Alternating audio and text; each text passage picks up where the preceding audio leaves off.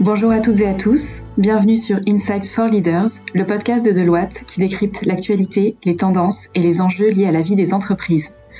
Nous vous donnons rendez-vous à chaque épisode pour partager notre vision, nos idées, nos conseils et nourrir la réflexion des dirigeants d'entreprise autour de trois grandes thématiques, la technologie, le développement durable et les talents. Aujourd'hui, nous poursuivons notre série de quatre épisodes sur le futur de l'externalisation. Et nous recevons Thibaut Delapouvrie, associé responsable du cloud et de la Digital Factory de Deloitte France, et Laurent Esnay, directeur BPS chez Deloitte France, pour nous parler de processus et de technologie alors Thibaut, quand on parle de technologie au service du future of outsourcing, de quelle technologie parle-t-on exactement? Quand on parle de cette technologie, c'est avant tout celle qui a modifié, euh, je dirais, notre manière de vivre, de travailler, de communiquer. Elle touche tout l'ensemble des organisations, l'ensemble des vies personnelles et encore plus euh, dans ces périodes de crise sanitaire et de confinement. Donc ça n'a forcément une impact aussi très très fort sur euh, sur sur l'externalisation et sur les et sur les prestataires d'outsourcing qui aujourd'hui ont su euh, en tout cas pour pas mal d'entre eux, prendre en main cette euh, cette cette technologie et l'intégrer au cœur même de leur dispositif d'outsourcing. Ce qui change aujourd'hui, c'est que vraiment, euh, c'est plus une, technologie uniquement sur un sujet IT ou réservé aux des personnes euh, qui, euh, qui sont dans les directions des systèmes d'information, mais avec l'accès en fait au cloud, l'accès aux automatisations intelligentes, RPA, cognitives, et plus en plus et qui, qui sont aujourd'hui disponibles au sein de chacun des de chacune des organisations, chaque employé de ces centres de prestation de services est capable aujourd'hui de pouvoir finalement saisir l'opportunité pour automatiser son travail, améliorer son quotidien. Et c'est ce qui est fait aujourd'hui par les opérateurs de, euh, de, de, de, et les prestataires d'outsourcing qui ont su saisir ces opportunités avec ces nouvelles technologies. Peut-être Laurent, tu peux nous donner euh, quelques exemples et comment vous, vous avez euh, utilisé ces technologies pour, pour aujourd'hui travailler sur ce futur de, de l'outsourcing. Oui, tout à fait Thibault. bonjour à tous. Effectivement, pour optimiser l'efficience des processus opérationnels ou administratifs, euh, les structures digitales que les entreprises mettent en place doivent être très proches de celles des métiers. Et lorsque l'on parle d'un contexte d'externalisation de processus, le prestataire qui se veut orienter futur of outsourcing doit apporter la capacité de combiner euh, des expertises métiers et des expertises technologiques très spécialisées dans les opérations que leur confient les clients.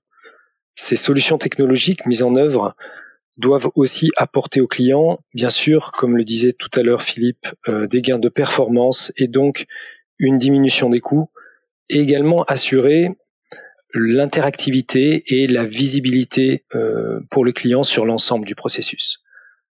Elles doivent permettre aussi pour le prestataire de garantir le respect de ses engagements de qualité et la maîtrise du pilotage total de ses activités. Euh, ces, technologies doivent aussi être euh, totalement assimilées par les utilisateurs de toute la chaîne opérationnelle. Hein. Euh, nos opérateurs d'externalisation sont chez nous fortement aguerris à ces technologies et savent détecter les processus éligibles à une optimisation via la technologie. Merci à tous les deux. Alors si on prend par exemple le cas du cloud, quels sont ses apports précis sur les processus d'externalisation? Oui, alors le cloud déjà avant toute chose, le cloud c'est un sujet en tant que tel d'externalisation puisque euh, le cloud euh, historiquement euh, est né dans, dans, la finalement la, mise à disposition d'infrastructures par AWS de ces infrastructures au, au, au, cœur même des autres pour, pour, pour profiter pour les autres organisations. Et donc le cloud c'est déjà un sujet d'externalisation en tant que tel qui passe par la mutualisation des infrastructures. Donc aujourd'hui, ce, qui, finalement a, changé dans les apports du cloud, c'est qu'on est passé dans les années 2012 à, finalement de l'infrastructure dans le cloud, donc un sujet très focus informatique, puis progressivement sur un sujet que j'appelle moi cloud 2.0, qui est finalement l'accessibilité à la donnée, c'est-à-dire que les données sont, sont, sont sorties des organisations pour être mises à disposition pour pour les métiers et puis euh, toutes les, tous les prestataires, y compris les prestataires d'outsourcing, qui ont pu s'appuyer sur ces données pour pouvoir générer des nouveaux, euh, des nouveaux business cases. Et enfin, maintenant, on est sur un focus métier beaucoup plus fort où le cloud n'est plus du tout un sujet euh, IT, uniquement un sujet IT, c'est devenu un sujet d'innovation, de transformation, qui combiné à des technologies comme euh, la robotique, des processus ou le cognitif, viennent finalement euh, prendre en main tout ou partie d'un processus. Et c'est aujourd'hui ce qui, ce qui ce qui permet cette flexibilité, c'est qu'on devient, on a une, finalement une une une, une workforce qui est finalement disponible automatisé et qui peut permettre de, de, de, de, finalement absorber des pics de charge dans la demande. Je prends des exemples très concrets. Hein. On peut avoir des, pour les outsourceurs des pics de demande en fin de mois ou des pics de processus qui sont générés. On peut, si toute la partie de ces processus sont automatisés, on peut, grâce au cloud, avoir à disposition des fermes en fait d'automates qui vont euh, automatiquement euh, prendre en main ces processus sur une durée très courte pendant une heure, deux heures, et puis passer après à un autre processus. C'est vraiment vraiment ça qui est l'apport du cloud pour euh, pour les prestataires d'outsourcing, c'est cette capacité à avoir finalement de la flexibilité, tout en étant interconnecté aussi avec le réseau de leurs clients. Le client va utiliser du cloud, l'outsourcer va utiliser du cloud. Le fait de mutualiser ces infrastructures, d'avoir les mêmes et qu'elles soient facilement interconnectables, vont permettre en fait aux prestataires d'outsourcing d'interagir directement dans le système d'information du client beaucoup plus facilement. Et donc euh, voilà vraiment ce qui a ce qui a ce qui ce qui aujourd'hui euh, fait un apport majeur euh, de, de, ces technologies. Je pense que Laurent, toi tu as aussi euh, très concrètement des, des, des, exemples à nous montrer sur euh, l'apport du cloud dans ce que tu fais au quotidien euh, dans les dans les équipes BPS avec combiné avec ces technologies d'automatisation. Oui, tout à fait Thibault. Et je dirais que en plus de ce que tu as indiqué et bien sûr de l'avantage économique et de la flexibilité contractuelle hein, des solutions en mode cloud, euh, ce, qui, ce, qui, prime aujourd'hui, c'est vraiment l'accès facilité depuis n'importe quel PC euh, qui, qui, possède une connexion Internet. Euh, le client n'a plus à mettre en œuvre des solutions d'interconnexion réseau entre le prestataire et euh, son propre système d'information. Le cloud facilite tout cela.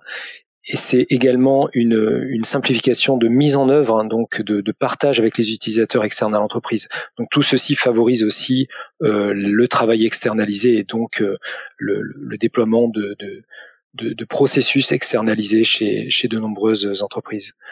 Ce qu'on peut aussi ajouter, c'est que la solution cloud, quand elle est apportée par le prestataire d'externalisation, puisque ça peut être également le cas, on peut aussi s'appuyer sur une solution maîtrisée et euh, apportée par le prestataire, euh, elle peut tout à fait rassurer le client qui souhaiterait conserver cette solution après la fin du contrat d'externalisation par une reprise du contrat d'hébergement en son nom propre.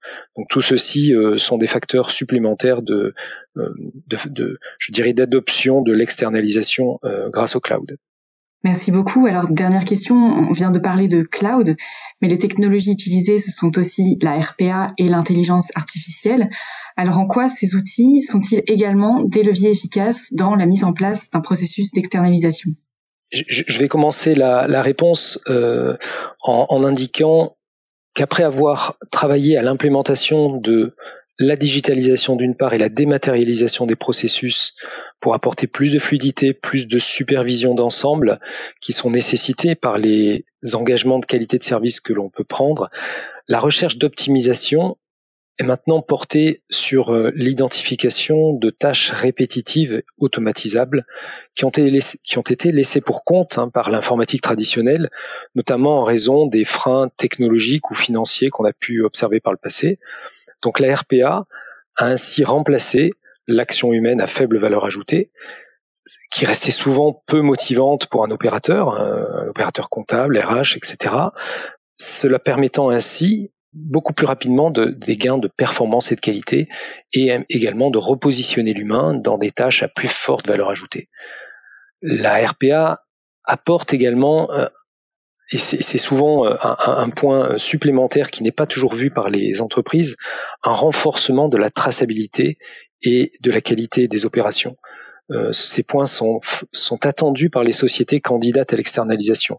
Euh, je parlais tout à l'heure de, qualité de service, d'engagement de qualité de service, la RPA favorise la traçabilité et donc la, restitution de cette mesure de qualité.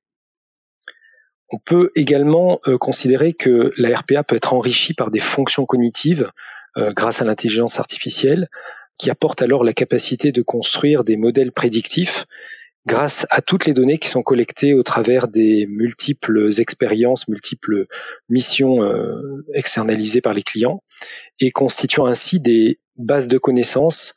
Et cette technologie euh, qui est donc, que l'on appelle aujourd'hui la machine learning est également très précieuse lorsque l'on souhaite mettre en œuvre des chatbots ou euh, accompagner l'humain dans des choix pour automatiser des décisions ou également en proposant d'autres d'autres choix de manière interactive lorsque le taux d'erreur qui est calculé par ces systèmes dépasse un certain seuil. Donc c'est d'ailleurs la technologie qui a toujours été employée dans les outils de dématérialisation lorsqu'on cherche à indexer les données qui sont lues par les systèmes d'OCR. Donc c'est une technologie qui, existe depuis un certain temps, mais qui euh, aujourd'hui est de plus en plus déployée et, et, mise à contribution de nombreux processus. L'intelligence artificielle peut également faciliter les contrôles et notamment lorsqu'on on cherche à faire de la détection de situations anormales et notamment dans les cas de détection de fraude. Thibaut, je, je te propose de, de, de ton côté d'essayer de, de donner plus d'informations encore sur ce sujet. Oui, merci Laurent. Alors effectivement, comme tu l'as dit, euh, euh la RPA, ça continue aujourd'hui hein, d'être un moteur majeur euh, dans les solutions d'externalisation. Ce qu'on a, on a pu penser au début de, de, de ces technologies que ça allait effectivement, comme tu l'as dit Laurent, euh, combler des, des sujets que la, la DSI n'avait pas forcément euh, dans son radar pour euh, améliorer le, le quotidien des, des, opérateurs. Finalement, cette technologie est peu à peu intégrée et fait partie aujourd'hui des solutions et de la palette d'outils mis à disposition des, des entreprises et notamment des, des, des, spécialistes de la outsourcing. Ce qu'on peut voir aujourd'hui, c'est que sur les sur les huit euh, études qu'on a réalisées chaque année autour de ce sujet et de l'adoption de la RPA, on a aujourd'hui plus de 72% des, des entreprises qui ont adopté ou envisagent la RPA et qui ont mis en œuvre des projets avec de plus ou moins grande envergure, avec euh, pour, pour certaines d'entre elles la mise en place de RPA Factory. Dans toutes les dans, chez tous les prestataires finalement d'outsourcing, ce sujet sont aujourd'hui euh, soit étudiés, soit déjà intégrés, comme c'est le cas pour euh, pour euh, pour vous chez BPS. Ce qu'on voit aujourd'hui, c'est finalement la capacité qu'ont les opérateurs à prendre eux-mêmes en main euh, et à adopter eux-mêmes ces technologies pour améliorer leur processus. Et la réduction des coûts n'est plus le seul facteur clé ou la réduction de, de, de, de l'adoption de ces, de, de ces, ce, processus, c'est aussi euh, la, la, un moteur qui permet de d'avoir des résultats peut-être aussi meilleurs, comme tu disais euh, Laurent, sur euh, la, la, vie des opérateurs et les tâches répétitives.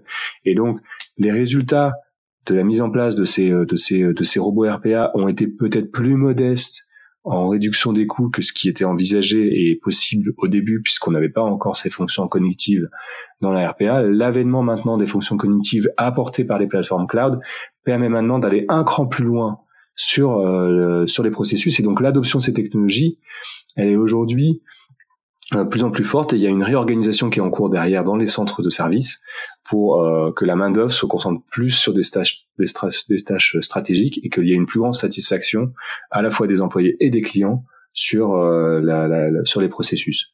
Aujourd'hui, je dirais que les entreprises qui réussissent sur ces projets de d'automatisation de, c'est parce que dès le départ, elles vont un cran plus loin qu'une logique de réduction des coûts et elles engagent finalement des réflexions beaucoup plus fortes sur leur façon de travailler, sur leur façon de d'utiliser ces technologies avec leurs clients qui permettent finalement de fournir par exemple aussi des processus qu'on appelle RPA as a service, c'est-à-dire des robots disponibles directement activés par des, des, clients sur les plateformes cloud et qui, qui permettent justement de tirer des bénéfices automatisés, c'est-à-dire qu'on a pour le coup de, de on n'a plus d'interaction avec des opérateurs, c'est directement mis en œuvre et le client n'a plus à lui-même mettre en œuvre ces plateformes. Le, le prestataire d'outsourcing gère la plateforme de, de RPA pour lui. Justement, moi j'ai envie de te retourner la question pour, pour terminer, Laurent, si tu avais des, exemples à, nous partager de bénéfices, peut-être des, des exemples concrets euh, de processus que tu as pu automatiser avec ces technologies au sein de, au sein de BPS et les, et les différents observations que tu as pu faire en termes à la fois de gains et de et de et de et de, et de changements dans les processus avec les opérateurs. Oui, tout à fait Thibault. Hein. Nous avons pu observer de notre côté sur les processus que nous avons mis en œuvre de 30% jusqu'à 80% de, de, gains de performance, euh, produisant ainsi un, un, retour sur investissement très rapide, parfois de l'ordre de quelques mois seulement. Et dans un contexte de processus externalisé, ce gain pour le client est vraiment renforcé par le fait que ces solutions de RPA sont fournies par le prestataire dans un mode technologie as a service. Tu parlais de RPA as a service tout à l'heure. Euh, la technologie est associée totalement au service offert par un opérateur BPO.